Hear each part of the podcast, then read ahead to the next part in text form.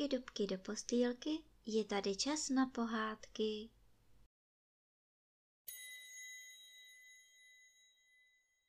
Dnes vám budu povídat pohádku z knížky Trampoty Brouka Pitlíka, kapitola 15. Jak Pitlík dělal pro vazolesce a broučci mysleli, že je to panička s kloboukem. To si můžete myslit, jak pavouk skoprněl, když viděl v pavučině takového nemotorného brouka, který sebou házel jako ryba v síti. Co tu děláte? Udeřil na něj z hurta. Vysím, pane šéf, co pak nevidíte? Řekl pitlík a měl také pravdu, což pak to pavouk nepozná sám. Pavoučí děti, které za tátou přiběhly, už to brali jinak. Tati, chytil si nám něco k jídlu? Tati, ten se třese. Je, tati, ten je legrační, nechej nám ho na hraní. Povídali pavoučí děti. Ale najednou uprostřed všeho volání se utrhlo několik vláken pavučiny, na kterých pytlík vysel. A pytlík spadl horem pádem dolů. A jak se obrátil a zůstal vyset vzhůru nohama na poslední niti, vypadlo mu několik medových koláčků z kapsy do trávy. No teď jste měli vidět pavouka. Jako střela se spustil po svém vlákně za pytlíkem. Zůstal vyset vedle něho a i hned soukal vlákna provazy a lana na pytlíkovou záchranu.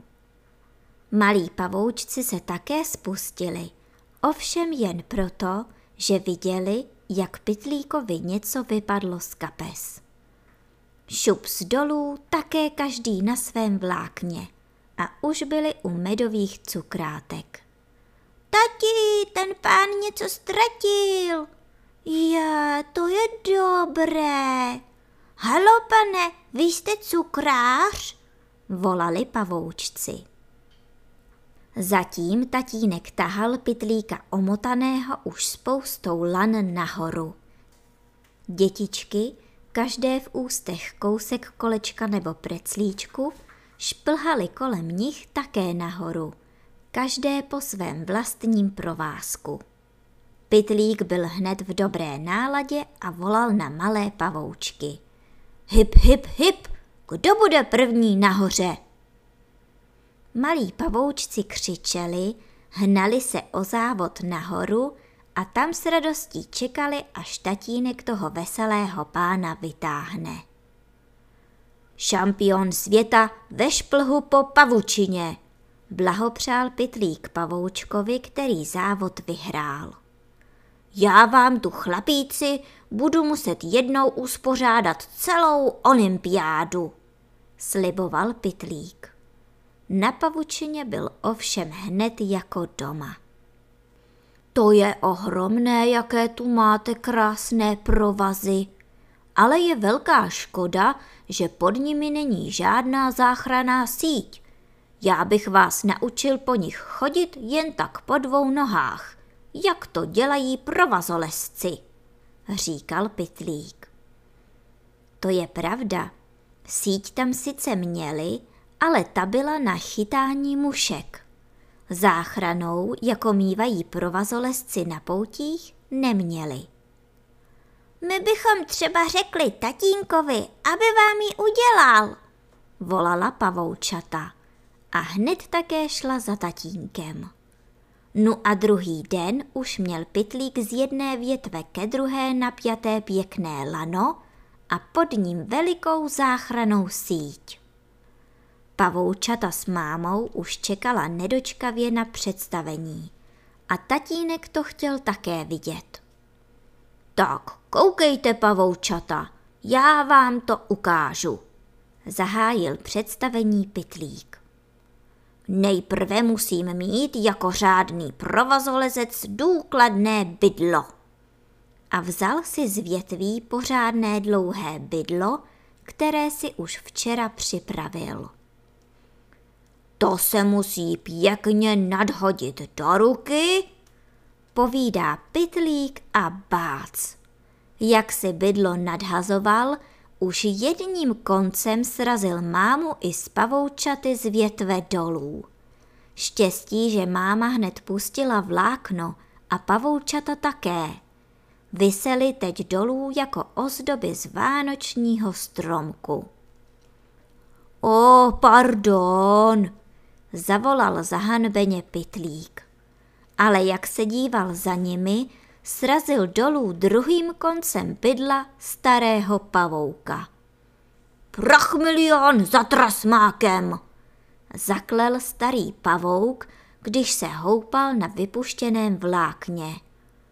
O, pardon, pardon, volal pytlík za nimi a zdvihl bydlo do výše, aby na nikoho nenarazil. Ale co čert nechtěl – Nahoře byl velký zlatohlávek, který se právě motal v růžovém květu. Prásk sletěl dolů, jak dostal jednu bydlem do břicha a začal sebou mlít v záchrané síti. Ale to ještě nebylo všechno. Bydlo vzrazilo také růžový květ. Ten spadl Pytlíkovi jako klobouk na hlavu a Pytlík se se vším, s bydlem a s růžovým kloboukem poroučel do sítě rovnou na zlatohlávka. Pomoc, vražda, ten pán mne chce zabít, volal zlatohlávek a začal se s pytlíkem potýkat. No to vám bylo k popukání. Pytlík s růžovým kloboukem na hlavě vypadal jako nějaká panička – Zlatohlávek zase třímal v rukou bydlo, které sebral Pytlíkovi a vypadal jako nějaký rytíř s kopím. Ale jak se s bydlem rozháněl, roztrhal úplně síť, až oba Zlatohlávek i Pytlík spadli dolů.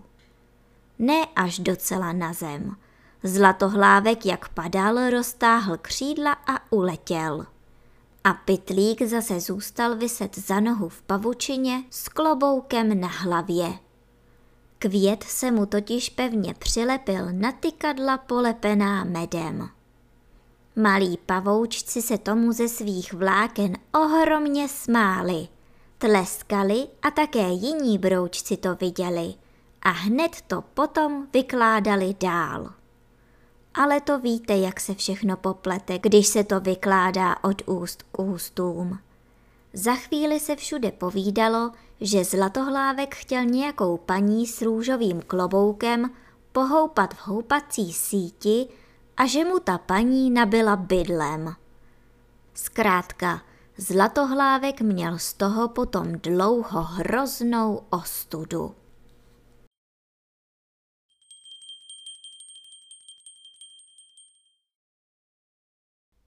A teď už zavřete očička a krásně se vyspinkejte.